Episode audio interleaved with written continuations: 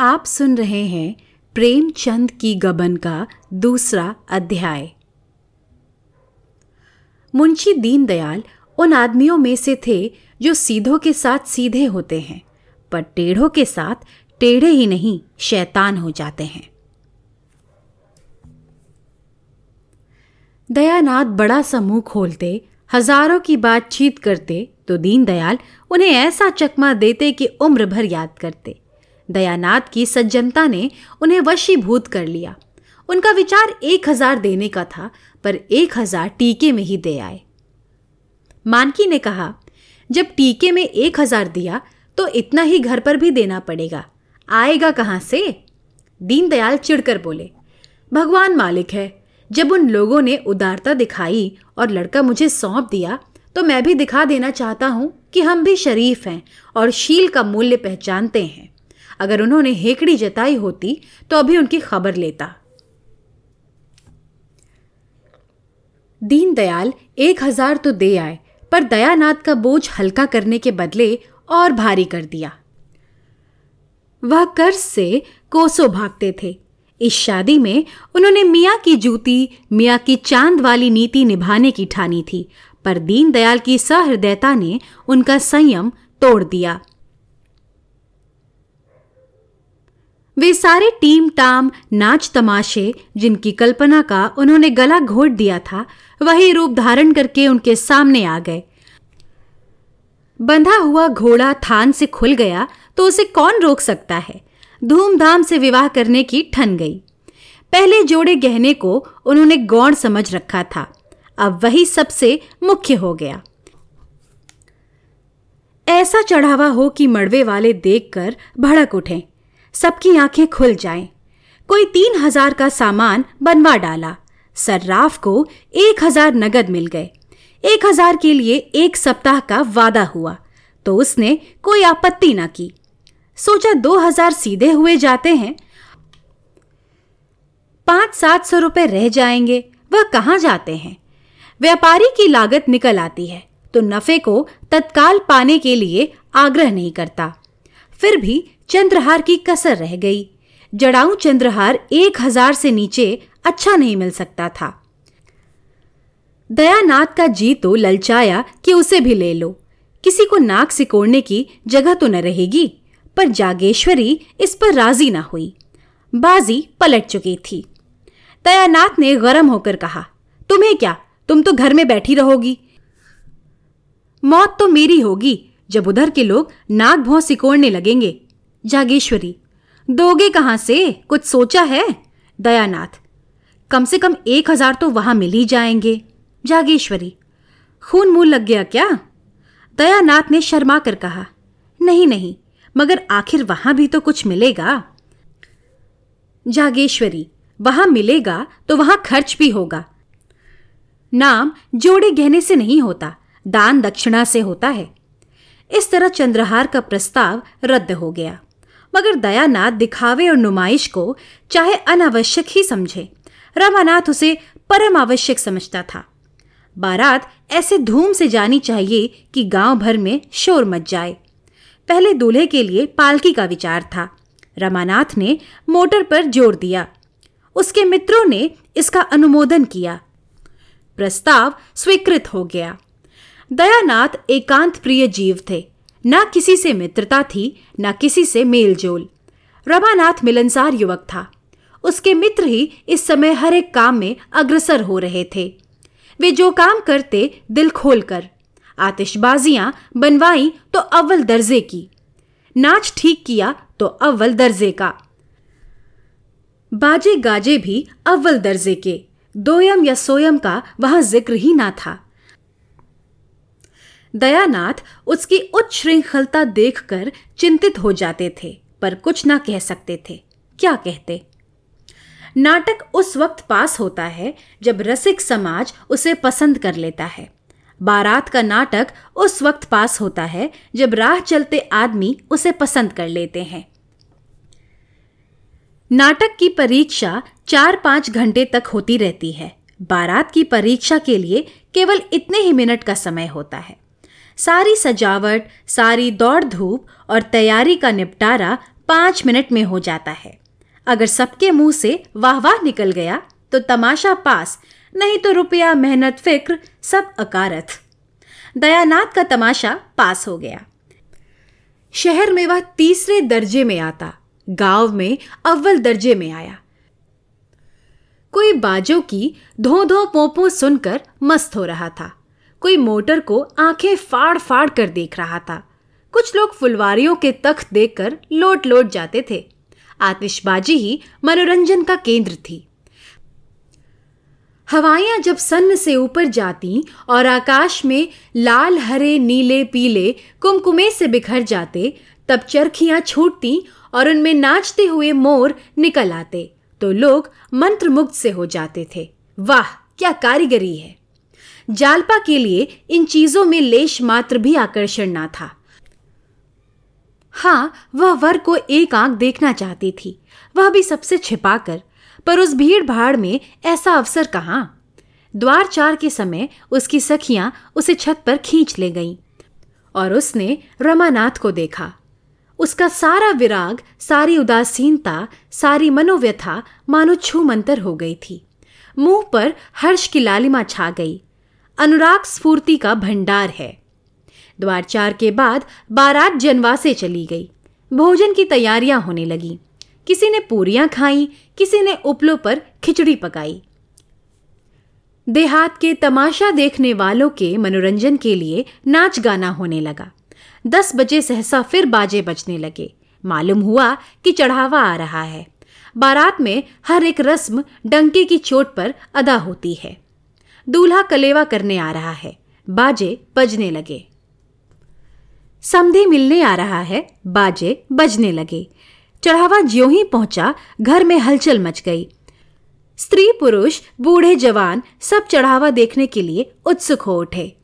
ज्यों ही किश्तियाँ मंडप में पहुँची, लोग सब काम छोड़कर देखने दौड़े। आपस में धक्कम धक्का होने लगा। मान की प्यास से बेहाल हो रही थी। कंठ सूखा जाता था। चढ़ावा आते ही प्यास भाग गई। दीनदयाल मारे भूख प्यास के निर्जीव से पड़े थे। यह समाचार सुनते ही सचेत होकर दौड़े। मान की एक एक चीज़ को निकाल निकाल कर देखने और दिखाने लगी। वह सभी इस कला के विशेषज्ञ थे। मर्दों ने गहने बनवाए थे, औरतों ने पहने थे। सभी आलोचना करने लगे। चूहे दंती कितनी सुंदर है कोई दस तोले की होगी? वाह, साढ़े ग्यारह तोले से रत्ती भर भी कम निकल जाए तो कुछ हार जाऊँ। ये शेर दहा तो देखो क्या हाथ की सफ़ाई है। जी चाहता है कारीगर के हाथ चूम ले। यह भी बारह तोले से कम ना होगा। वाह, कभी देखा भी है सोलह तोले से कम निकल जाए तो मुँह ना दिखाऊँ। हाँ माल उतना चोखा नहीं है। यह कंगन तो देखो, बिल्कुल पक्की जड़ाई है। कितना बारीक काम है कि आँख नहीं ठहरती। कैसा दमक रहा है? सच्चे नगीने हैं? झूठे नगीनों में यह आप कहा? चीज़ तो यह गुलुबंद है, कितने खूबसूरत फूल हैं और उनके बीच के हीरे कैसे चमक रहे हैं। किसी बंगाली सुनार ने बनाया होगा। क्या बंगालियों ने कारीगरी का ठेका ले लिया है? हमारे देश में एक से एक कारीगर पड़े हुए हैं। बंगाली सुनार बेचारे उनकी क्या बराबरी करेंगे? इसी तरह एक एक चीज़ की आलोचना होती रही। सहसा किसी ने कहा, चंद्रहार नहीं है क्या? मानकी ने रोनी सूरत बनाकर कहा, नहीं, चंद्रहार नहीं आया। एक महिला बोली, अरे, चंद्रहार नहीं आया?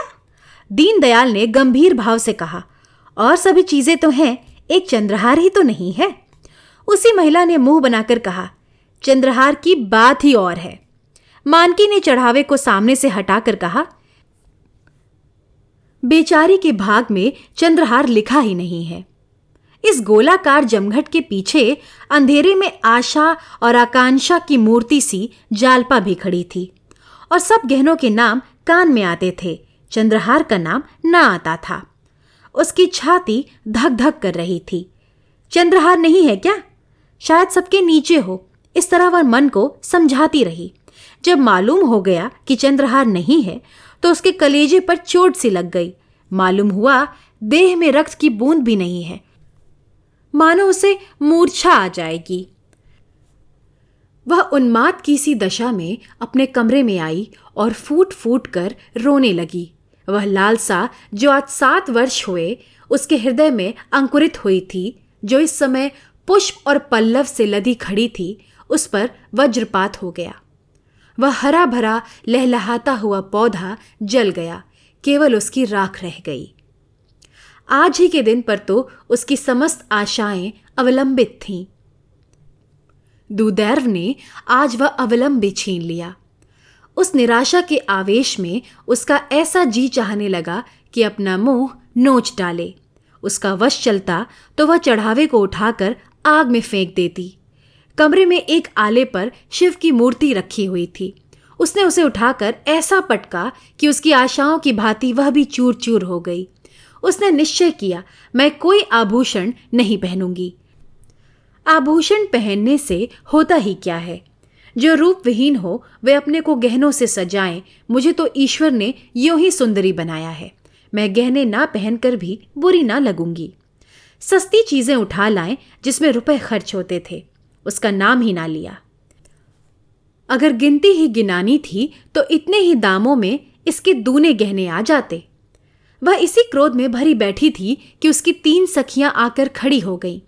उन्होंने समझा था जालपा को भी चढ़ावे की कुछ खबर नहीं है। जालपा ने उन्हें देखते ही आँखें पोंछ डाली और मुस्कुराने लगी। राधा मुस्कुराकर बोली, जालपा, मालूम होता है तूने बड़ी तपस्या की थी। ऐसा चढ़ावा मैंने आज तक नहीं देखा था। अब तो तेरी सब साथ पूरी हो गई। जालपा ने अपनी लंबी लंबी पलकें उठाकर उसकी ओर ऐसी दीन नज़र से देखा, मानो जीवन में अब उसके लिए कोई आशा नहीं है। हाँ बहन, सब साथ पूरी हो गई। इन शब्दों में कितनी आपार, मर्मातक वेदना भरी हुई थी। इसका अनुमान तीनों युवतियों में से कोई भी ना कर सकी। तीनों कौतूहल से उसकी ओर ताकने लगी, मानो उसका आशय उनकी समझ में ना आया हो। बासंती ने कहा, जी चाहता है कारीगर के हाथ चूम लूँ। शहजादी बोली, चढ़ावा ऐसा ही होना चाहिए कि देखने वाले भड़क उठें। बासंती, तुम्हारी सास बड़ी चतुर जान पड़ती है, कोई चीज़ नहीं छोड़ी। जालपा ने मुँह उधर कर कहा, ऐसा ही होगा, राधा। और तो सब कुछ है, केवल चंद्रहार नहीं है। शहजादी, एक चंद्रहार के ना होने से क्या होता है बहन? उसकी जगह गुलूबंद तो है। जालपा ने वक्रोक्ति के भाव से कहा, हाँ, देह में एक आँख ना होने से क्या होता है? और सब अंग होते ही हैं। आँखें हुई तो क्या, ना हुई तो क्या? बालकों के मुँह से गंभीर बातें सुनकर जैसे हमें हँसी आ जाती है, उसी तरह जालपा के मुँह से यह लालसा से भरी हुई बातें सुनकर राधा और बासंती अपनी हँसी ना रोक सकी। हाँ शहजादी को हँसी ना आई यह आभूषण लालसा, उसके लिए हंसने की बात नहीं, रोने की बात थी। कृत्रिम सहानुभूति दिखाती हुई बोली, सब न जाने कहाँ की जंगली हैं कि और सब चीज़ें तो लाए, चंद्रहार ना लाए, जो सब गहनों का राजा है। लाला अभी आते हैं तो पूछती हूँ कि तुमने यह कहाँ की रीति निकाली है, ऐसा अनर्थ भी कोई करता है? राधा और बासंती दिल में काँप रही थी कि जालपा कहीं ताड़ न जाए। उनका बस चलता तो शहजादी का मुँह बंद कर देती। बार बार उसे चुप रहने का इशारा कर रही थी। मगर जालपा को शहजादी का ये व्यंग संवेदना से परिपूर्ण जान पड़ा। सजल नेत्र होकर बोली, क्या करोगी पूछकर बहन? जो होना था सो हो गया। शहजादी, तुम पूछने को कहती हो, मैं रुला कर छोड़ूँगी। मेरे चढ़ावे पर कंगन नहीं आया था। उस वक्त मन ऐसा खट्टा हुआ कि सारे गहनों पर लात मार दूँ। जब तक कंगन ना बन गए, मैं नींद भर सोई नहीं। राधा तो क्या तुम जानती हो जालपा का चंद्रहार न बनेगा? शहजादी, बनेगा तब बनेगा, इस अवसर पर तो नहीं बना। दस पाँच की चीज़ तो है नहीं कि जब चाह बनवा लिया। सैकड़ों का खर्च है, फिर कारीगर तो हमेशा अच्छे नहीं मिलते। जालपा का भग्न हृदय शहजादी की इन बातों से मानो जी उठा। वह रुंधे कंठ से बोली, यही तो मैं भी सोचती हूँ बहन। जब आज ना मिला तो फिर क्या मिलेगा? राधा और बासंती मनी मन शहजादी को कोस रही थी और थप्पड़ दिखा दिखा कर धमका रही थी। पर शहजादी को इस वक्त तमाशे का मज़ा आ रहा था। बोली, नहीं, यह बात नहीं है जल्ली। आग्रह करने से सब कुछ हो सकता है। सास ससुर को बार बार याद दिलाती रहना। बहनोई जी से दो चार दिन रूठे रहने से भी बहुत कुछ काम निकल सकता है। बस यही समझ लो कि घर वाले चैन न लेने पाए। यह बात हरदम उनके ध्यान में रहे। उन्हें मालूम हो जाए कि बिना चंद्रहार बनवाए कुशल नहीं। तुम जरा भी ढीली पड़ी तो काम बिगड़ा, राधा ने हँसी को रोकते हुए कहा। इनसे ना बने तो तुम्हें बुला लें। क्यों? अब उठोगी कि सारी रात उपदेश ही करती रहोगी। शहजादी, चलती हूँ। ऐसी क्या भागड़ पड़ी है? हाँ खूब याद आई। क्यों जल्ली तेरी अम्मा जी के पास बड़ा अच्छा चंद्रहार है। तुझे ना देंगी? जालपा ने एक लंबी सांस लेकर कहा, क्या कहूँ बहन, मुझे तो आशा नहीं है। शहजादी, एक बार कहकर तो देखो, अब उनके कौन पहनने ओढ़ने के दिन बैठे हैं? जालपा, मुझसे तो ना कहा जाएगा। शहजादी, मैं कह दूँगी। जालपा, नहीं नहीं, तुम्हारे हाथ जोड़ती हूँ। मैं जरा उनके मातृ स्नेह की परीक्षा लेना चाहती हूँ। बासंती ने शहजादी का हाथ पकड़कर कहा, अब उठेगी भी, यह यहाँ सारी रात उपदेश ही देती रहेगी। शहजादी उठी पर जालपा रास्ता रोककर खड़ी हो गई और बोली, नहीं, अभी बैठो बहन, तुम्हारे पैरों पड़ती हूँ। शहजादी, जब यह दोनों चुड़ैले बैठने भी ना दें, मैं तो तुम्हें गुर सिखाती हूँ और यह दोनों मुझ पर झल्लाती हैं। सुन नहीं रही हो? मैं भी विष की गांठ हूँ, बासंती। विष की गांठ तो तू है ही, शहजादी। तुम भी तो ससुराल से साल भर बाद आई हो कौन कौन सी नई चीज़ें बनवा लाई? बासंती, और तुमने तीन साल में क्या बनवा लिया? शहजादी, मेरी बात छोड़ो, मेरा खसम तो मेरी बात ही नहीं पूछता। राधा, प्रेम के सामने गहनों का कोई मूल्य नहीं। शहजादी तो सूखा प्रेम तुम्हें ही फले? इतने में मानकी ने आकर कहा तुम तीनों यहाँ बैठी क्या कर रही हो? चलो, वहाँ लोग खाना खाने आ रहे हैं। तीनों युवतियाँ चली गईं। जालपा माता के गले में चंद्रहार की शोभा देखकर मन ही मन सोचने लगी, गहनों से इनका जी अब तक नहीं भरा। महाशय दयानाथ जितनी उमंगों से ब्याह करने गए थे, उतना ही हतोत्साह होकर लौटे। दीनदयाल ने खूब दिया, लेकिन वहाँ से जो कुछ मिला वह सब नाच तमाशे नेक चार में खर्च हो गया। बार बार अपनी भूल पर पछताते। क्यों दिखावे और तमाशे में इतने रुपए खर्च किए?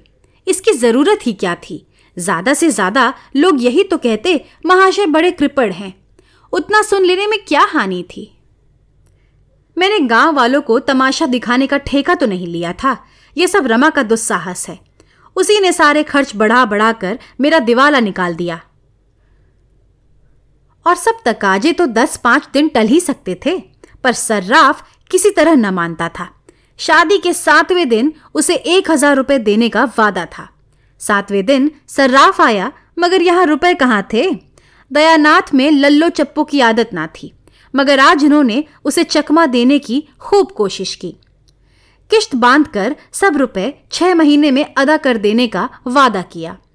फिर तीन महीने पर आए, मगर सर्राफ भी एक ही घुटा हुआ आदमी था। उसी वक्त टला।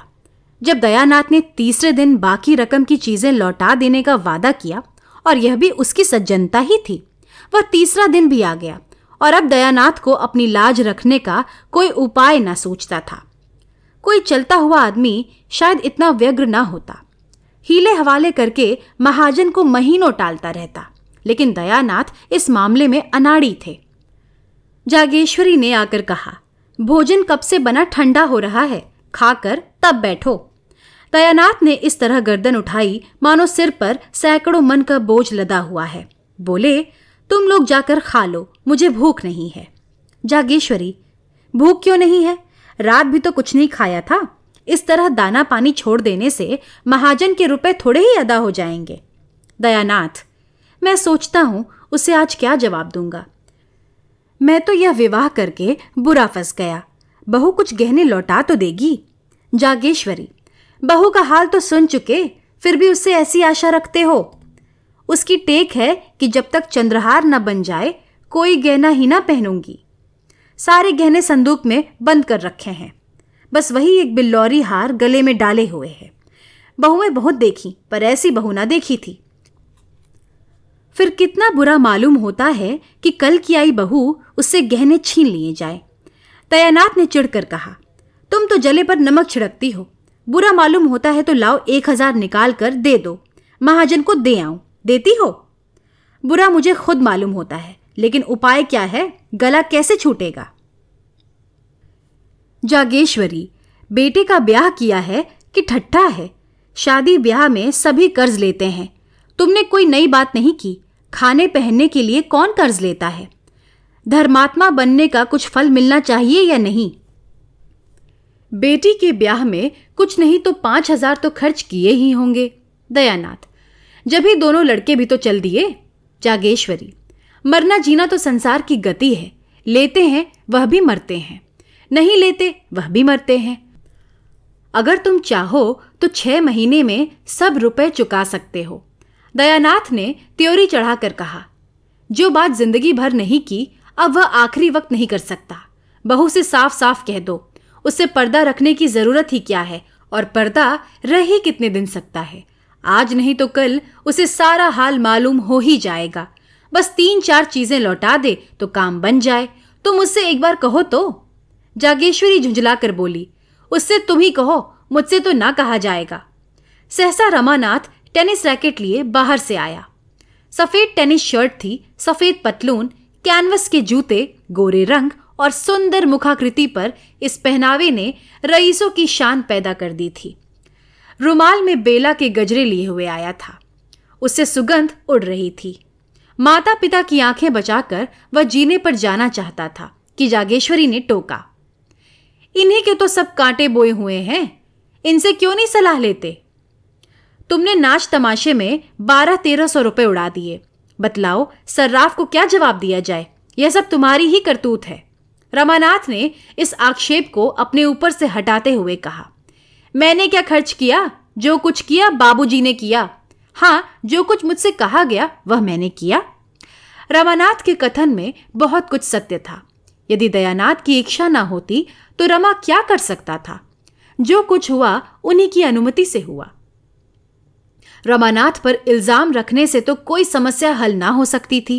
अतः दयानाथ संभल कर बोले, मैं तुम्हें इल्ज़ाम नहीं देता भाई, किया तो मैंने ही, मगर यह बला तो किसी तरह सिर से टालनी चाहिए? सर्राफ का तकाजा है, कल उसका आदमी आवेगा, उसे क्या जवाब दिया जाएगा? मेरी समझ में तो यही एक उपाय है कि उतने रुपए के गहने उसे लौटा दिए जाएँ। गहने लौटा देने में भी वह झंझट करेगा, लेकिन दस बीस रुपए के लोभ में लौटाने पर राज़ी हो जाएगा। तुम्हारी क्या सलाह है? रमानाथ ने शर्माते हुए कहा, मैं इस विषय में क्या सलाह दे सकता हूँ? मगर मैं इतना कह सकता हूँ कि इस प्रस्ताव को वह खुशी से मंजूर ना करेगी। अम्मा तो जानती हैं कि चढ़ावे में चंद्रहार ना आने से उसे कितना बुरा लगा था। प्रण कर लिया, जब तक चंद्रहार न बन जाएगा, कोई गहना नहीं पहनूँगी। जागेश्वरी ने अपने पक्ष का समर्थन होते देख खुश होकर कहा, यही तो मैं इनसे कह रही हूँ। रमानाथ रोना धोना मच जाएगा और इसके साथ घर का पर्दा भी खुल जाएगा। दयानाथ ने माथा सिकोड़कर कहा, उससे पर्दा रखने की ज़रूरत ही क्या? अपनी यथार्थ स्थिति को वह जितनी जल्दी समझ ले, उतना ही अच्छा। रमानाथ ने जवानों के स्वभाव के अनुसार जालपा से खूब जी बुड़ाई थी। खूब बढ़ चढ़कर बातें की थी। जमींदारी है, उससे कई हज़ार का नफा है। बैंक में रुपए हैं, उनका सूद आता है। जालपा से अब अगर गहने लौटाने की बात कही गई तो रमानाथ को वह पूरा लबाड़िया समझेगी। बोला, पर्दा तो एक दिन खुल ही जाएगा, पर इतनी जल्दी खोल देने का नतीजा यही होगा कि वह हमें नीच समझने लगेगी। शायद अपने घर वालों को भी लिख भेजे, चारों तरफ़ बदनामी होगी। दयानाथ हमने तो दीनदयाल से यह कभी नहीं कहा था कि हम लखपति हैं। रमानाथ तो आपने यह भी कब कहा था कि हम उधार गहने लाए हैं और दो चार दिन में लौटा देंगे? आखिर यह सारा स्वांग अपनी धाक बैठाने के लिए ही किया गया था या कुछ और?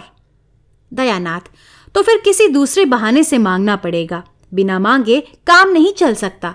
कल या तो रुपए देने पड़ेंगे या गहने लौटाने पड़ेंगे और कोई राह नहीं। रमानाथ ने कोई जवाब न दिया। जागेश्वरी बोली, और कौन सा बहाना किया जाएगा? अगर कहा जाए, किसी को मंगनी देना है तो शायद वह देगी नहीं। देगी भी तो दो चार दिन में, लौटाएँगे कैसे? दयानाथ को एक उपाय सोचा बोले, अगर उन गहनों के बदले मुलम्मे के गहने दे दिए जाए, मगर तुरंत ही उन्हें ज्ञात हो गया कि यह लचर बात है। खुद ही उसका विरोध करते हुए कहा हाँ बाद में मुलम्मा उड़ जाएगा तो फिर लज्जित होना पड़ेगा। अक्ल कुछ काम नहीं करती मुझे तो यही सोचता है। यह सारी स्थिति उसे समझा दी जाए। जरा देर के लिए उसे दुख तो ज़रूर होगा, लेकिन आगे के वास्ते रास्ता साफ़ हो जाएगा।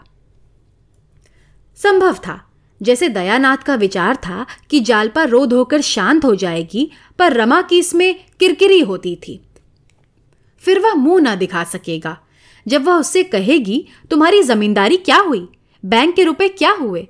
तो उसे क्या जवाब देगा? विरक्त भाव से बोला, इसमें बेजती के सिवा और कुछ ना होगा। आप क्या सर्राफ को दो चार छह महीने नहीं टाल सकते? आप देना चाहें तो इतने दिनों में हज़ार बारह सौ रुपए बड़ी आसानी से दे सकते हैं। दयानाथ ने पूछा, कैसे? रमानाथ, उसी तरह जैसे आपके और भाई करते हैं। दयानाथ, वह मुझसे नहीं हो सकता। तीनों कुछ देर तक मौन बैठे रहे। दयानाथ ने अपना फैसला सुना दिया। जागेश्वरी और रमा को यह फैसला मंजूर न था। इसलिए अब इस गुत्थी के सुलझाने का भार उन्हीं दोनों पर था। जागेश्वरी ने भी एक तरह से निश्चय कर लिया था। दयानाथ को झक मारकर अपना नियम तोड़ना पड़ेगा। यह कहाँ की नीति है कि हमारे ऊपर संकट पड़ा हुआ हो और हम अपने नियमों का राग अलापे जाएँ। रमानाथ बुरी तरह फंसा था। वह खूब जानता था कि पिताजी ने जो काम कभी नहीं किया, वह आज भी ना करेंगे। उन्हें जालपा से गहने मांगने में कोई संकोच ना होगा, और यही वह ना चाहता था। वह पछता रहा था कि मैंने क्यों जालपा से डींगे मारी। अब अपने मुँह की लाली रखने का सारा भार उसी पर था। जालपा की अनुपम छवि ने पहले ही दिन उस पर मोहिनी डाल दी थी। वह अपने सौभाग्य का फूला ना समाता था। क्या यह घर ऐसी अनन्य सुंदरी की योग्य था? जालपा के पिता पाँच रुपए के नौकर थे। पर जालपा ने कभी अपने घर में झाड़ू न लगाई थी, कभी अपनी धोती न छाटी थी, अपना बिछावन न बिछाया था, यहाँ तक कि अपनी धोती की खींच तक न सी थी। दयानाथ पचास रुपए पाते थे, पर यहाँ केवल चौका बासन करने के लिए मेहरी थी, बाकी सारा काम अपने ही हाथों करना पड़ता था। जालपा शहर और देहात का फ़र्क क्या जाने? शहर में रहने का उसे कभी अवसर ही ना पड़ा था। वह कई बार पति और सास से शाश्चर्य पूछ चुकी थी, अब यहाँ कोई नौकर नहीं है। जालपा के घर दूध, दही, घी की कमी नहीं होती थी। यहाँ बच्चों को भी दूध मयसर ना था। इन सारे अभावों की पूर्ति के लिए रमानाथ के पास मीठी मीठी बड़ी बड़ी बातों के सिवा और क्या था? घर का किराया पाँच रुपए था। रमानाथ ने पंद्रह बतलाए थे। लड़कों की शिक्षा का खर्च मुश्किल से दस रुपए था। रमानाथ ने चालीस बतलाए थे। उस समय उसे इसकी जरा भी शंका ना थी कि एक दिन सारा भांडा फूट जाएगा। मिथ्या दूरदर्शी नहीं होता। लेकिन वह दिन इतनी जल्दी आएगा, यह कौन जानता था? अगर उसने ये डींगे ना मारी होती तो जागेश्वरी की तरह वह भी सारा भार दयानाथ पर छोड़कर निश्चिंत हो जाता। लेकिन इस वक्त वह अपने ही बनाए हुए जाल में फंस गया था। कैसे निकले? उसने कितने ही उपाय सोचे, लेकिन कोई ऐसा न था जो आगे चलकर उसे उलझनों में न डाल देता, दलदल में न फंसा देता। एकाएक उसे एक चाल सूझी, उसका दिल उछल पड़ा, पर इस बात को वह मुँह तक ना ला सका। ओह, कितनी नीचता है, कितना कपट, कितनी निर्दयता। अपनी प्रेयसी के साथ ऐसी धूर्तता, उसके मन ने उसे धिक्कारा। अगर इस वक्त उसे कोई एक हज़ार रुपए दे देता तो वह उसका उम्र भर के लिए गुलाम हो जाता। दयानाथ ने पूछा, कोई बात सूझी? मुझे तो कुछ नहीं सूझता। कोई उपाय सोचना ही पड़ेगा। आप ही सोचिए, मुझे तो कुछ नहीं सोचता क्यों नहीं उससे दो तीन गहने मांग लेते? तुम चाहो तो ले सकते हो। हमारे लिए मुश्किल है। मुझे शर्म आती है। तुम विचित्र आदमी हो। ना खुद मांगोगे, ना मुझे मांगने दोगे। तो आखिर यह नाव कैसे चलेगी? मैं एक बार नहीं, हज़ार बार कह चुका कि मुझसे कोई आशा मत रखो। मैं अपने आखिरी दिन जेल में नहीं काट सकता। इसमें शर्म की क्या बात है? मेरी समझ में नहीं आता। किसके जीवन में ऐसे को अवसर नहीं आते? तुम अपनी माँ से पूछो। जागेश्वरी ने अनुमोदन किया। मुझसे तो नहीं देखा जाता था कि अपना आदमी चिंता में पड़ा रहे और मैं गहने पहने बैठी रहूँ। नहीं तो आज मेरे पास भी गहने ना होते। एक एक करके सब निकल गए। विवाह में पाँच हज़ार से कम का चढ़ावा नहीं गया था, मगर पाँच ही साल में सब स्वाहा हो गया। तब से एक छल्ला बनवाना भी नसीब ना हुआ। दयानाथ ज़ोर देकर बोले, शर्म करने का यह अवसर नहीं है, इन्हें मांगना पड़ेगा। रामानाथ झेपते हुए बोला, मैं मांग तो नहीं सकता, कहिए तो उठा लाऊं। यह कहते हुए लज्जा, क्षोभ और अपनी नीचता के ज्ञान से उसकी आँखें सजल हो गईं। दयानाथ ने भौचक होकर कहा, उठा लाओगे? उससे छिपा कर। रवानाथ ने तीव्र कंठ से कहा, और अब क्या समझ रहे हैं? दयानाथ ने माथे पर हाथ रख लिया और एक क्षण के बाद आहत कंठ से बोले, नहीं, मैं ऐसा ना करने दूँगा। मैंने छल कभी नहीं किया और ना कभी करूँगा।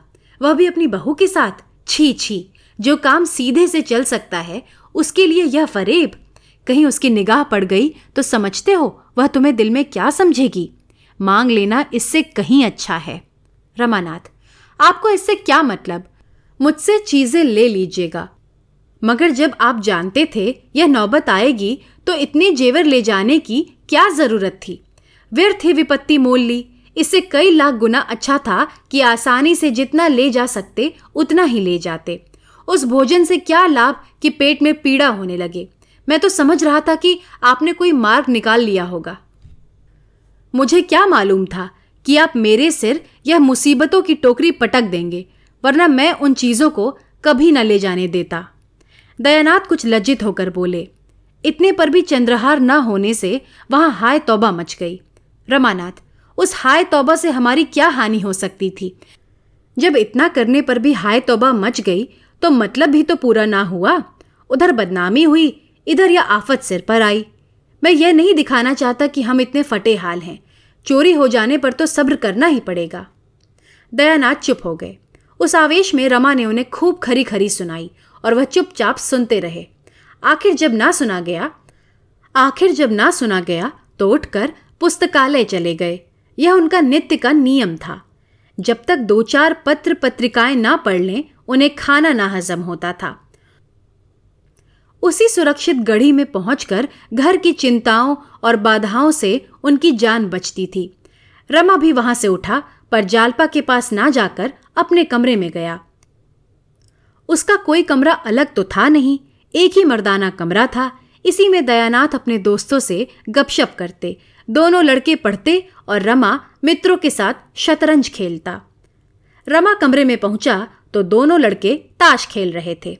गोपी का तेरहवा साल था, विशंबर का नौवा। दोनों रमा से थर थर कांपते थे।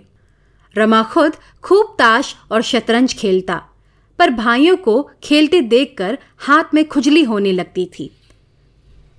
खुद चाहे दिन भर सैर सपाटे किया करे, मगर क्या मजाल की भाई कहीं घूमने निकल जाएँ। दयानाथ खुद लड़कों को कभी न मारते थे, अवसर मिलता तो उनके साथ खेलते थे। उन्हें कनकौवे उड़ाते देखकर उनकी बाल प्रकृति सजग हो जाती थी। दो चार पेच लड़ा देते। बच्चों के साथ कभी कभी गुल्ली डंडा भी खेलते थे। इसलिए लड़के जितना रमा से डरते, उतना ही पिता से प्रेम करते थे। रमा को देखते ही लड़कों ने ताश को टाट के नीचे छिपा दिया और पढ़ने लगे। सिर झुकाए चपत की प्रतीक्षा कर रहे थे, पर रमानाथ ने चपत नहीं लगाई। मोढ़े पर बैठकर गोपीनाथ से बोला, तुमने भंग की दुकान देखी है ना, नुक्कड़ पर? गोपीनाथ प्रसन्न होकर बोला हाँ देखी क्यों नहीं? जाकर चार पैसे का माजुन ले लो, दौड़े हुए आना। हाँ हलवाई की दुकान से आधा सेर मिठाई भी लेते आना, यह रुपया लो। कोई पंद्रह मिनट में रमा ये दोनों चीज़ें ले, जालपा के कमरे की ओर चला।